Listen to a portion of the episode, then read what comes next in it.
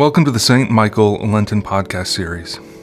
My name is Christian Basel, and I will be leading our meditation today. Our theme this Lent is You-Turn. Lent is the season when we can respond to Christ's love by turning and returning to God. Join us in this renewal process and become part of God's holy work in the world. 1 John 1 8 through 9 puts it this way If we say we have no sin, we deceive ourselves, and, and the truth is not in us.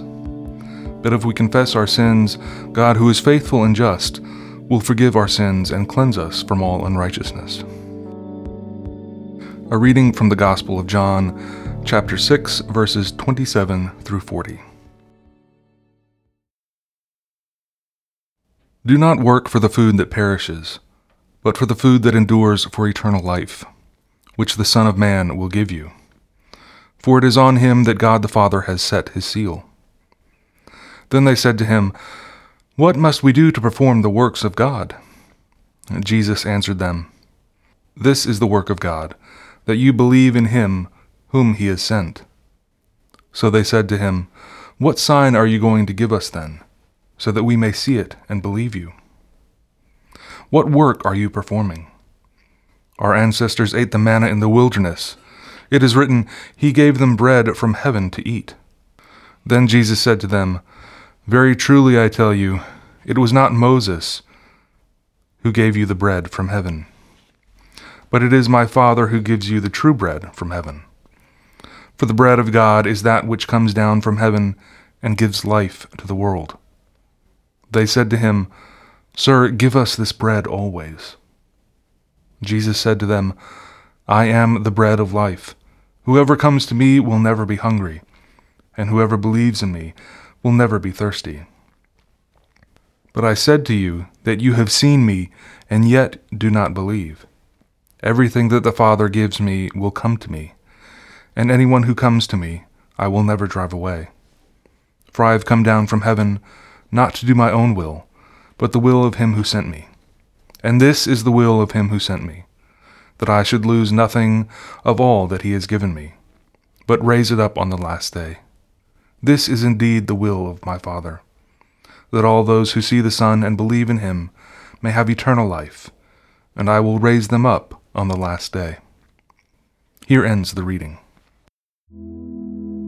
I think it was my nephew's second or third birthday and I was visiting family a few months later during the summer, so we had planned on having a second birthday party for him when I got there.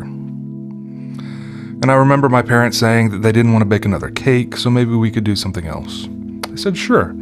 How about just go buying a few cupcakes for everybody? And my father said, okay, I'll go to Publix and get some. Publix, I thought? No, that would not do. So I told him to find a local shop and get something artisanal.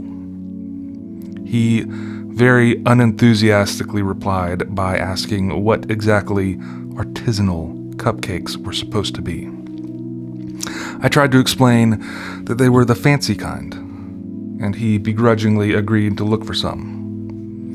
He didn't find any. I think we had a box of maybe store made cookies that were just fine and did the job. It didn't matter the fancy artisanal dessert wasn't necessary in the least bit. What was necessary was already there. What a strange relationship it is that we have with food. And how strange it must have sounded to the followers of Jesus to hear him call himself the bread of life. And of course, Jesus, although no ordinary bread, is also not artisanal, handmade, organic bread either. Jesus is what is essential, necessary. The bread of life fulfills the most humble and basic of our needs. In this passage, Jesus tells the people not to work for food that spoils, but for food that endures to eternal life. It is Jesus that is the sustenance that we need to survive both physically and spiritually. And how do we get this bread? we accept it. We don't have to earn it or work for it. The bread of life is offered to us unconditionally. In a world where we are constantly striving to prove ourselves and earn the love and acceptance of others, It's refreshing to know that there is someone who loves us just as we are. Jesus doesn't love us because of what we do or what we have accomplished. He loves us simply because we exist. When we accept the bread of life, we are accepting this unconditional love of Jesus. We are accepting that we don't have to do anything to earn His love. We don't have to be perfect or the best at anything. We don't have to have it all together, and we certainly don't need to be artisanal. We only need to be present with Him. What does that look like in our lives? I think it might remind us how important each of us is to one another, that being present with others is important. We are often so distracted that we forget to be present with the people around us. But by taking time to be present with someone, we show them that we value them, that they matter to us, that we need others. When we accept the bread of life, we are accepting that we need Jesus.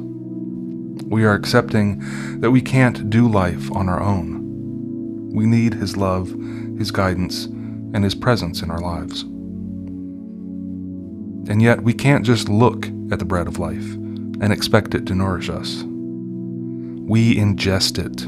We bring it into ourselves, into our lives, and allow it to transform us from the inside out. In this season of Lent, as we turn back to God in different ways, we are reminded that turning back begins from within ourselves, allowing Christ to dwell in us in such a way that we are totally nourished by His love and fulfilled through it. This nourishment is available to everyone, and it never spoils. If you find yourself in need and don't know where to begin in turning back, remember Jesus' words to you I am the bread of life. Whoever comes to me will never be hungry, and whoever believes in me will never be thirsty. Amen. Please join me as we continue with the Lord's Prayer. Our Father, who art in heaven, hallowed be thy name. Thy kingdom come, thy will be done, on earth as it is in heaven. Give us this day our daily bread, and forgive us our trespasses as we forgive those who trespass against us. And lead us not into temptation, but deliver us from evil. For thine is the kingdom, and the power, and the glory, forever and ever. Amen. Let us pray.